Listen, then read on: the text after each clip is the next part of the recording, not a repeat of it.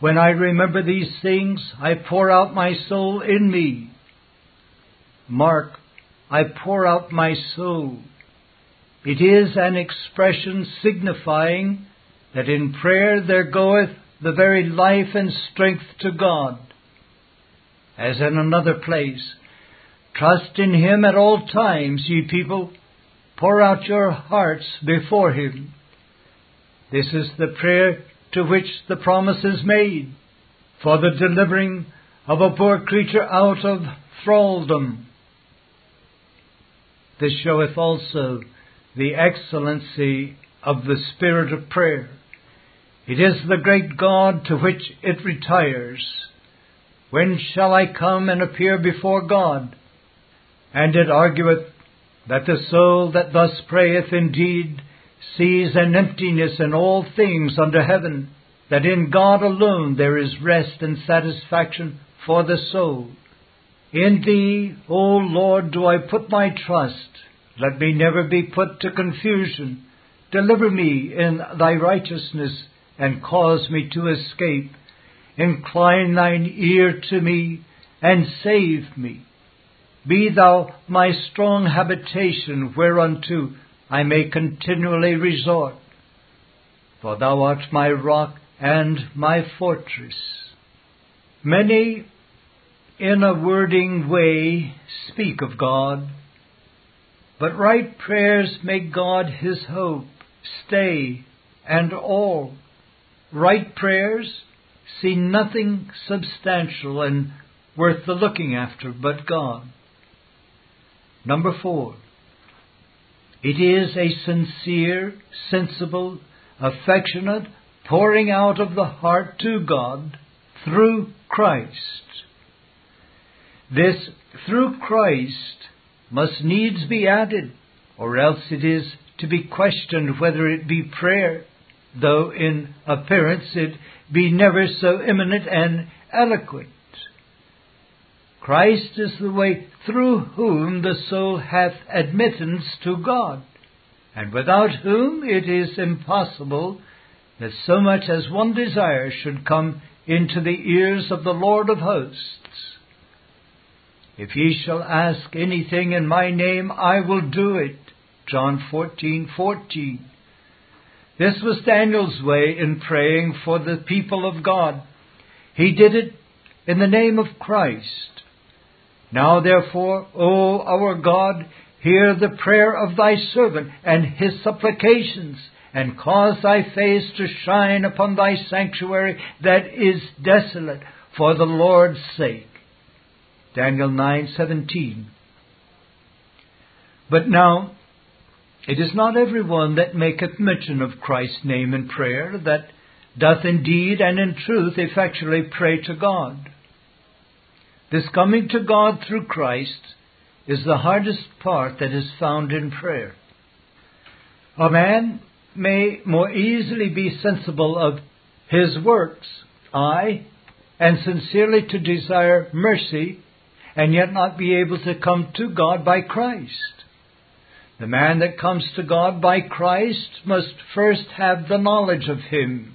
Lord, saith Moses, show me thy way, that I may know thee. This Christ none but the Father can reveal. And to come through Christ is for the soul to be enabled of God to shroud itself under the shadow of the Lord Jesus, as a man shroudeth himself under a thing for safeguard. Hence it is that David so often terms Christ his shield, buckler, fortress, rock of defense, and so forth. Not only because by him he overcame his enemies, but because through him he found favor with God the Father. The man then that comes to God through Christ must have faith by which he puts on Christ and in him appears before God. Now he that hath faith is joined to Christ and made a member of him, and therefore he, as a member of Christ, comes to God so that God looks on that man as a member of Christ's body. united to Him by election and conversion. So that now he comes to God in Christ's merits, in His blood, righteousness, victory, intercession, and so stands before Him accepted in the Beloved. Number five, prayer is a pouring out of the heart to God through Christ by the strength of the Spirit. For these things do so depend one upon another that it is impossible that it should be prayer without there be a joint concurrence of them. For though it be never so famous yet, without these things, it is only such prayer as is rejected of God. For without a sincere, sensible, affectionate pouring out of the heart to God, it is but lip labor, and if it be not through Christ, it falleth far short of ever sounding well in the ears of God. So also, if it be not in the strength and assistance of the Spirit, it is not possible that it should be according to the will of God. But I shall speak more to this under the second head, and therefore, in the meantime, merely say that that which is not petitioned through the teaching and assistance of the Spirit, it is not possible that it should be according to the will of God. Number six, prayer is a pouring out of the heart to God through Christ in the strength of the Spirit for such things as God hath promised. Prayer must be within the compass of God's Word. It is blasphemy, or at best, vain babbling, when the petition is beside the book.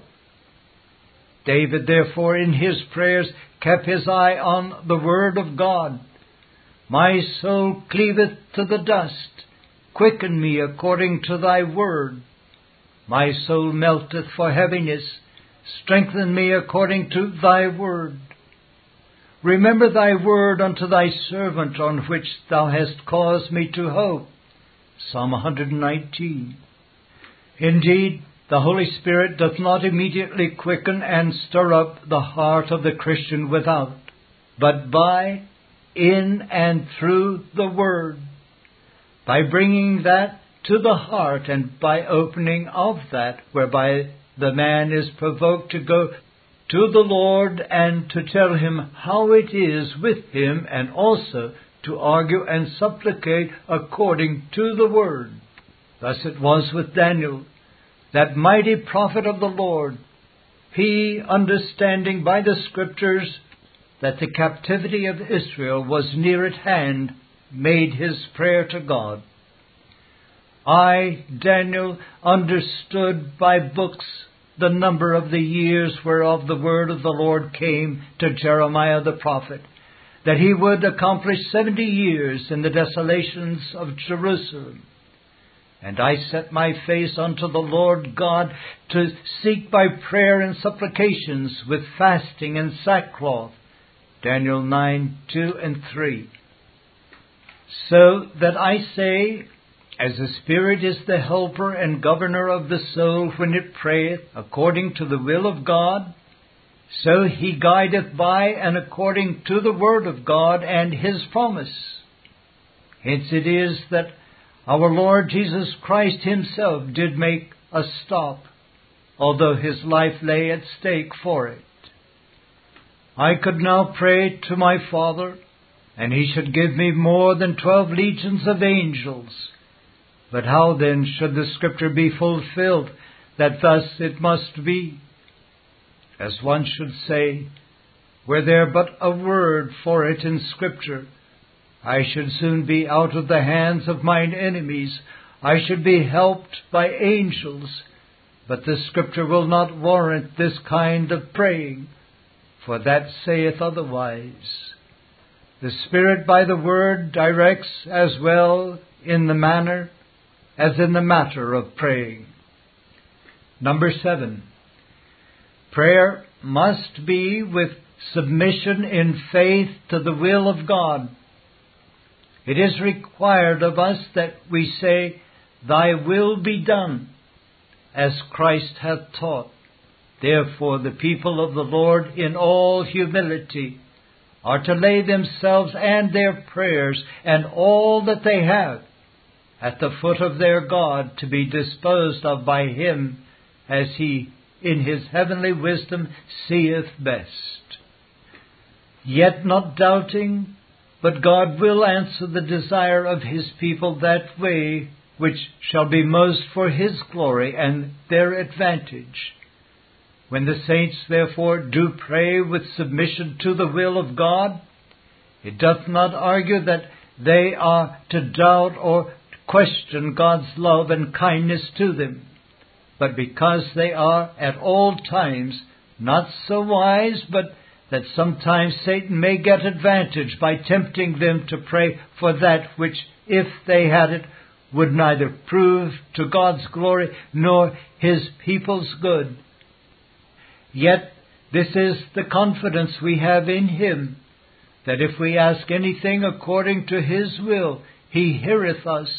And if we know that He heareth us, whatsoever we ask, we know that we have the petition that we ask Him. That is, if we ask in the spirit of grace and supplication. John Bunyan, 1660 to be continued, God willing, in the April studies. Study number six The Cure for Despondency. Why art thou cast down, O my soul? And why art thou disquieted in me? Psalm 42 5.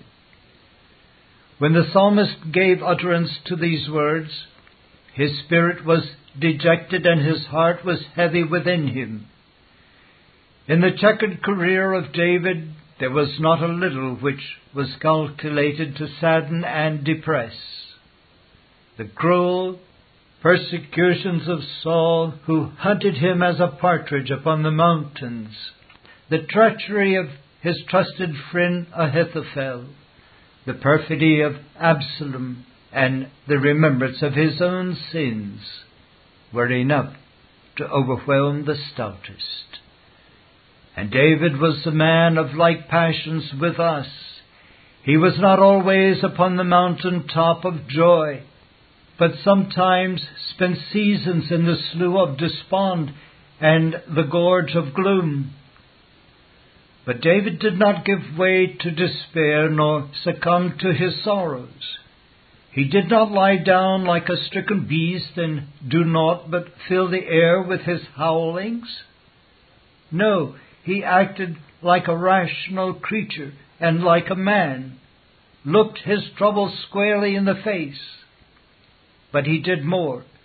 He made diligent inquiry. He challenged himself. He sought to discover the cause of his despondency. He asked, why art thou cast down, O my soul? He desired to know the reason for such depression. This is often the first step toward recovery from dejection of spirit.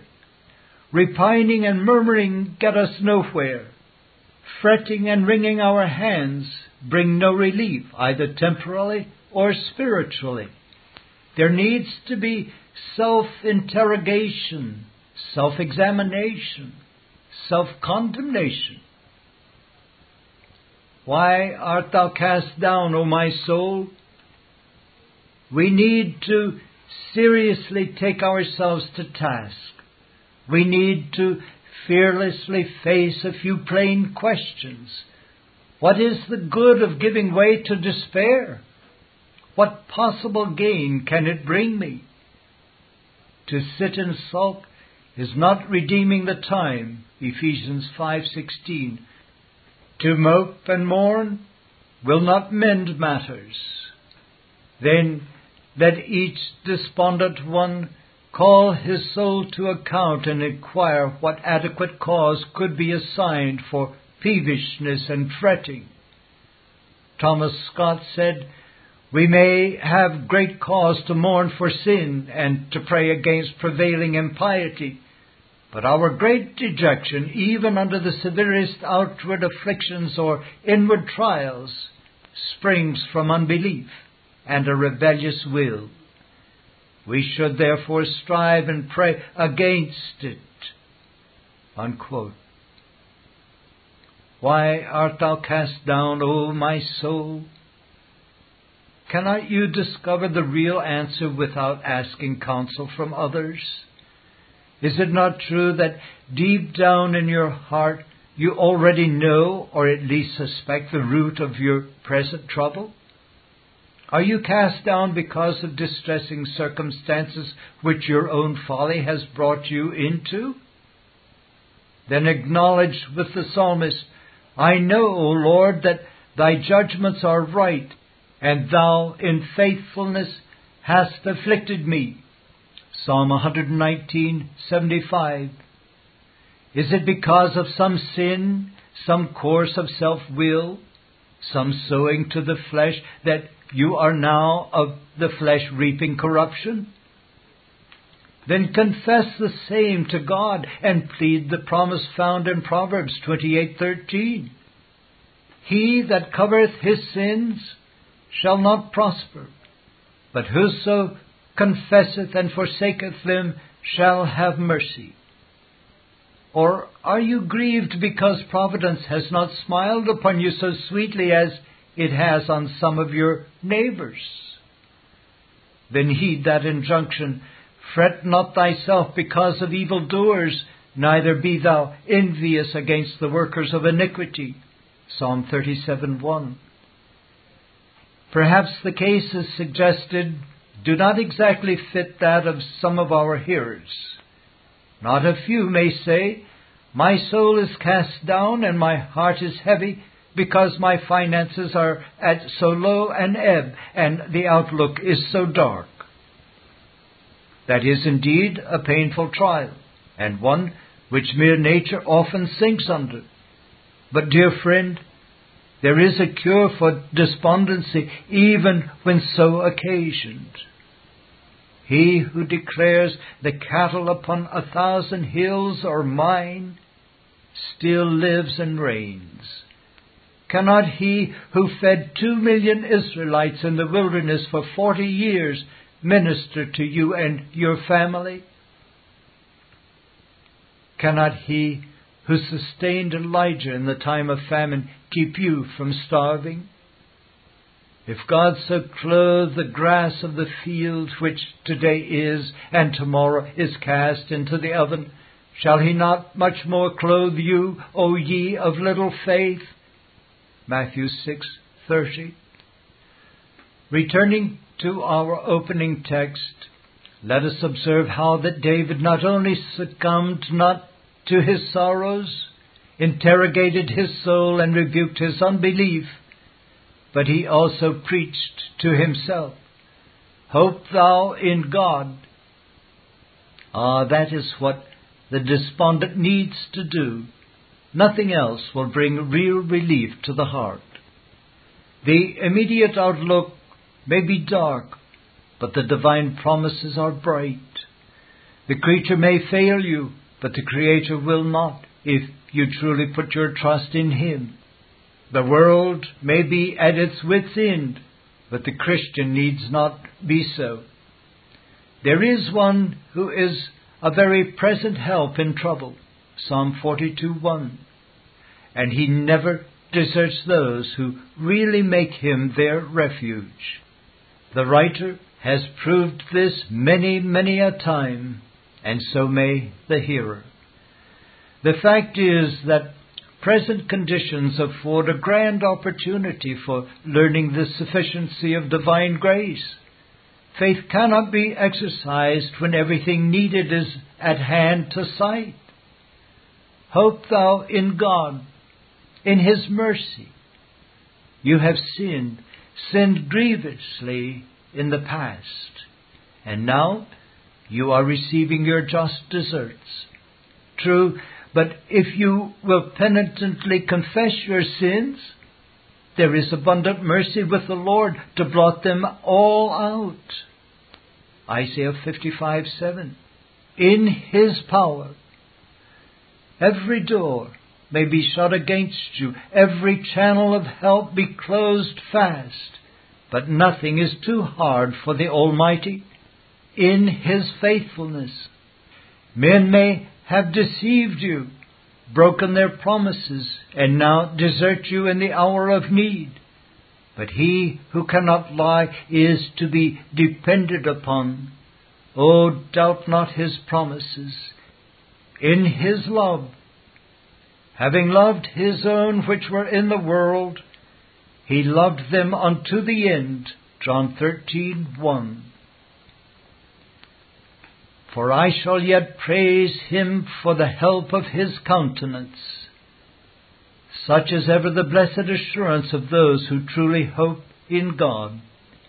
They know that many are the afflictions of the righteous, but the Lord delivereth him out of them all. Psalm 34:19. God has told them that weeping may endure for a night, but joy cometh in the morning. Psalm 35.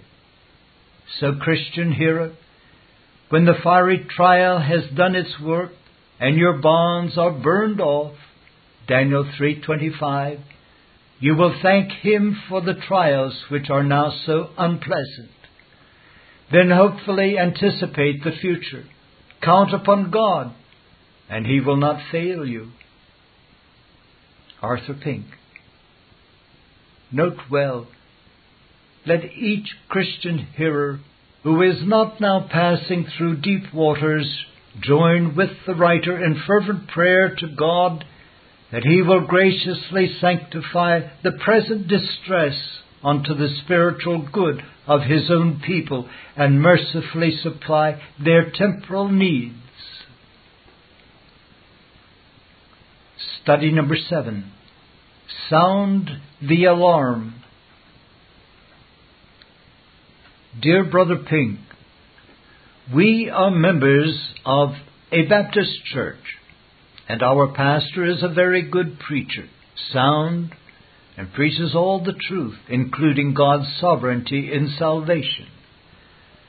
The Sunday school is much given to social activities, such as the church sponsoring baseball team and many social gatherings in the church with much to eat and Sunday school drives for membership. I was an elder and refused to act again on the ground that it is unscriptural to indulge in such things. I also had a class in Sunday school, but on account of so much social doings was led to resign same. I do not wish to grieve the Holy Spirit and want to know from a scriptural standpoint whether or not I have taken the right stand. I feel that the church house was dedicated to our Lord and do not think that eating and social gatherings have any place there. The pastor justifies his position by, in eating and drinking, do all to the glory of God. This letter is a very recent one, and while we continue to receive such inquiries, we believe it to be our God appointed duty to go on sounding the alarm. We replied to this brother by saying we were thankful to learn he had resigned from the deaconate and given up his class in the Sunday school, and urged him to have his name taken off the church register and cease from attending its services, pressing upon him such scriptures as Exodus 23:2, Revelation 18:4, and so forth. We told him that his pastor would be far less dangerous if he ceased preaching the truth and instead spent his time in the pulpit by reading from Mark Twain. If such pastors would only put off their religious masks honest souls would know where to place them. But alas, they will not. Such wolves will continue to masquerade in sheep's clothing. But how terribly Satan must have succeeded in pulling the wool over people's eyes when merely because the pastor preaches orthodox sermons, they will retain their membership in churches. Question mark. where the Lord of glory is so blatantly insulted. Think of a pastor daring to justify such heathenish practices as turning a building set apart for divine worship into a restaurant and show house by quoting 1 Corinthians 10:31. What a proof that he is a blind leader of the blind. No man indwelt by the Holy Spirit of God would so wickedly pervert his word. One verse of scripture is quite sufficient to expose the false application made of 1 Corinthians 10:31, namely, what have ye not houses to eat and to drink in? Or despise ye the church of God and shame them that have not? What shall I say to you? Shall I praise you in this? I praise you not. 1 Corinthians 11:22. Our object in referring to this case is to warn, admonish, and entreat others who are yet members of such churches to immediately sever all connection with them. We doubt not that many of the hearers of this magazine are yet found in similar associations as the mentioned brother. To such, we would faithfully and lovingly point out you are dishonoring Christ you are disobeying the plain commandments of God. You are endangering your own soul. There is no third alternative. To have fellowship with anything which does not honor Christ must be to dishonor Him. To deliberately ignore such a plain word as having a form of godliness but denying the power thereof from such turn away. 2 Timothy 3 5 is to disobey God. To partake of the sins of such a worldly church is to court a receiving of her plagues from God. Revelation 18:4. So many will reply by saying, "But what are we to do? Other churches are the same. If we leave the one where we now are and unite with another, we shall find it no better. True. That is almost universally the case today. Things are far, far worse than many real Christians will acknowledge. Many writers and preachers imagine they are performing a helpful service by gathering data to show that the world is getting worse and worse, that all forms of crime are on the increase, that communism is undermining the foundations of government and that the masses are seething with discontent. But they would spend their strength to much better effect if they strove to set before their people a personal example of self denial and practical godliness and sought to purge their churches of worldly attractions and unregenerate members. If an ungrieved spirit were again at work in the churches, conditions would soon improve in the world. It is not that we are urging our hearers to come out from imperfect churches. There has never been a perfect church on this earth, and never will be. But there is a vast difference between an imperfect church and a hypocritical and counterfeit church. There is a vast difference between a little company of real saints who, though full of infirmities and failures, are nevertheless desirous of pleasing the Lord in all things, and who are prayerfully striving so to do, and a large number of thinly veneered worldlings, where the only difference between them and honest worldlings is that the former cloak their self pleasing and fleshly lives under a profession of the holy name of Christ, while the latter sail under their true colors. There is a vast difference between a church which pretends to stand for the fundamentals of the Christian faith and one which acknowledges, walks in the truth which is after godliness. Titus 1 1. Not a few, are now seeking to shelter behind the state of the Corinthian church. When it is pointed out that God's Word requires His people to separate themselves from all that is openly dishonoring to Him, to have no fellowship with the unfruitful works of darkness, Ephesians 5:11. Some will reply, look at the sad state the Corinthian church was in.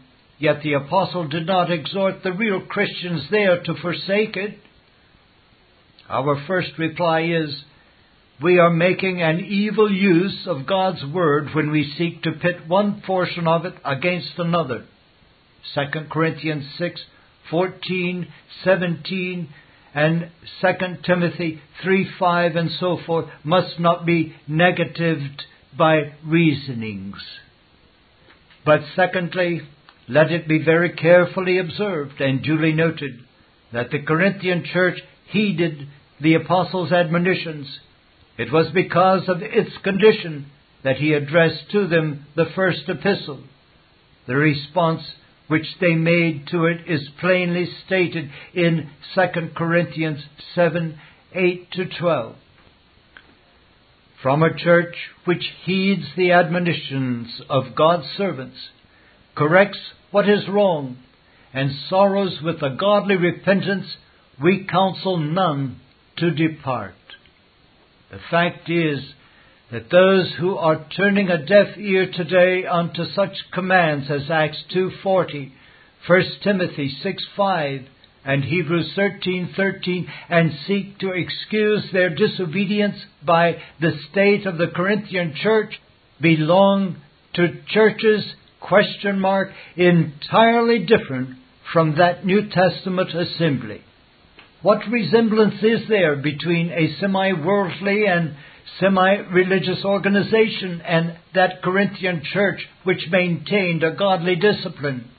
2 Corinthians 2 6 to 10.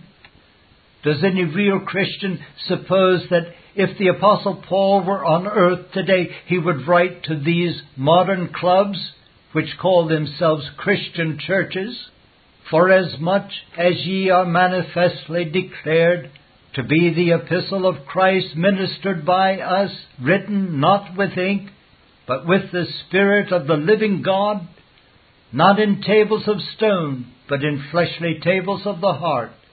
2 Corinthians 3 3. Or, finally, brethren, farewell. Be perfect.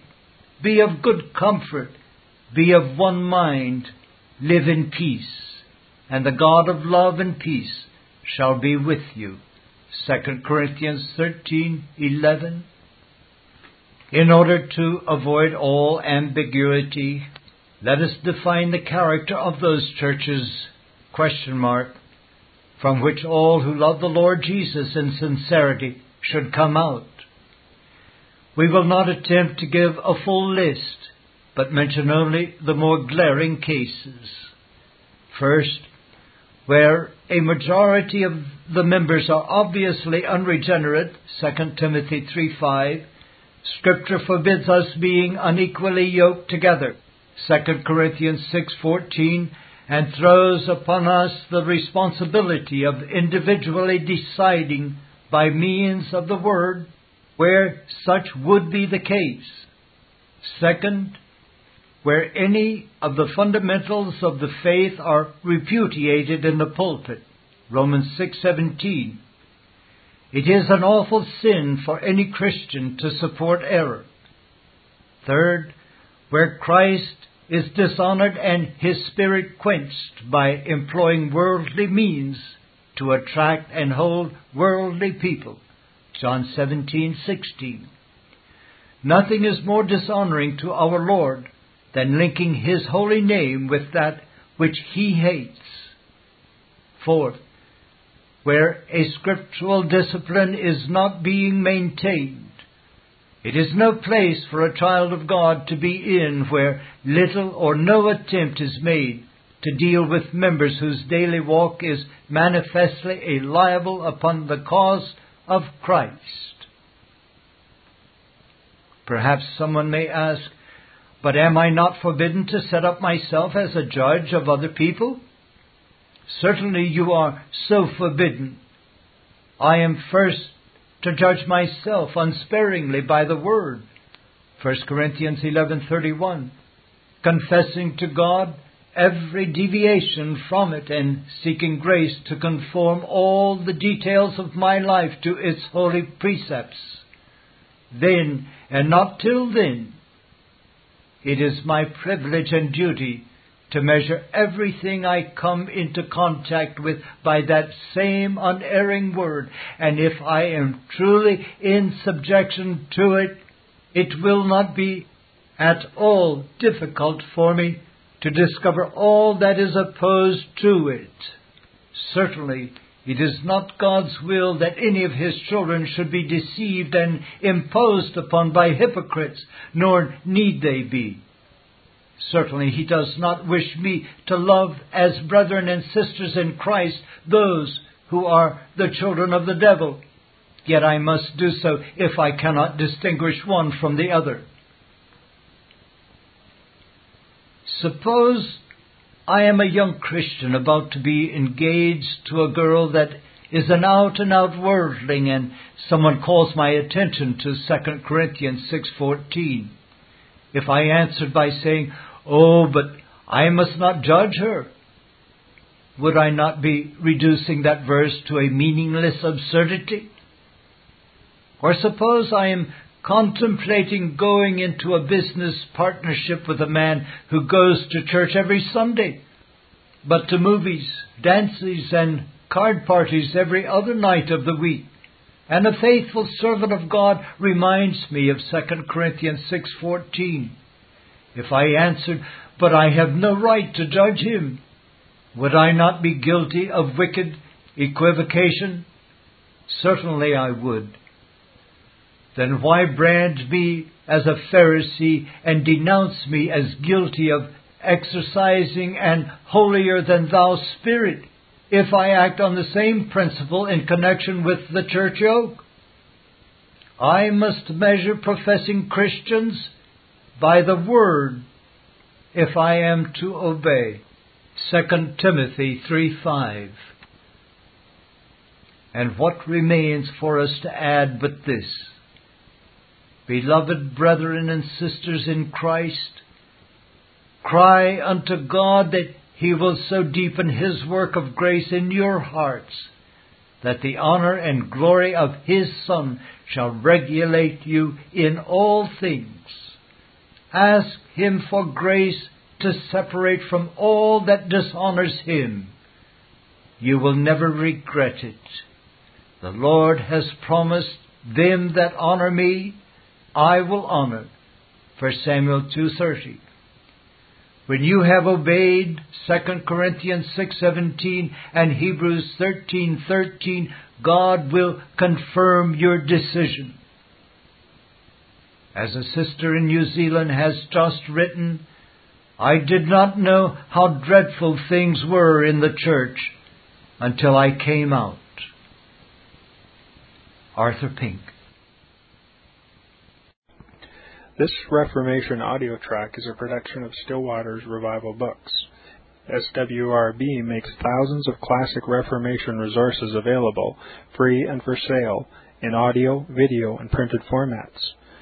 Our many free resources, as well as our complete mail order catalog, containing thousands of classic and contemporary Puritan and Reformed books, tapes, and videos at great discounts, is on the web at www swrb.com. We can also be reached by email at swrb at swrb.com, by phone at 780-450-3730, by fax at 780-468-1096, or by mail at 4710-37A Avenue, Edmonton, that's E-D M-O-N-T-O-N, Alberta, abbreviated capital A, capital B, Canada, T6L3T5. You may also request a free printed catalog. And remember that John Calvin, in defending the Reformation's regulative principle of worship, or what is sometimes called the scriptural law of worship, commenting on the words of God, which I commanded them not, neither came into my heart, from his commentary on Jeremiah 7:31, writes, God here cuts off from men every occasion for making evasions, since he condemns by this one phrase, I have not commanded them, whatever the Jews devised. There is then no other argument needed to condemn superstitions than that they are not commanded by God. For when men allow themselves to worship God according to their own fancies, and attend not to his commands, they pervert true religion. And if this principle was adopted by the papists, all those fictitious modes of worship in which they absurdly exercise themselves would fall to the ground. It is indeed a horrible thing for the papists to seek to discharge their duties towards God by performing their own superstitions. There is an immense number of them, as it is well known, and as it manifestly appears. Were they to admit this principle, that we cannot rightly worship God except by obeying His word, they would be delivered from their deep abyss of error. The prophet's words, then, are very important when he says that God had commanded no such thing, and that it never came to his mind, as though he had said that men assume too much wisdom when they devise what he never required, nay, what he never knew.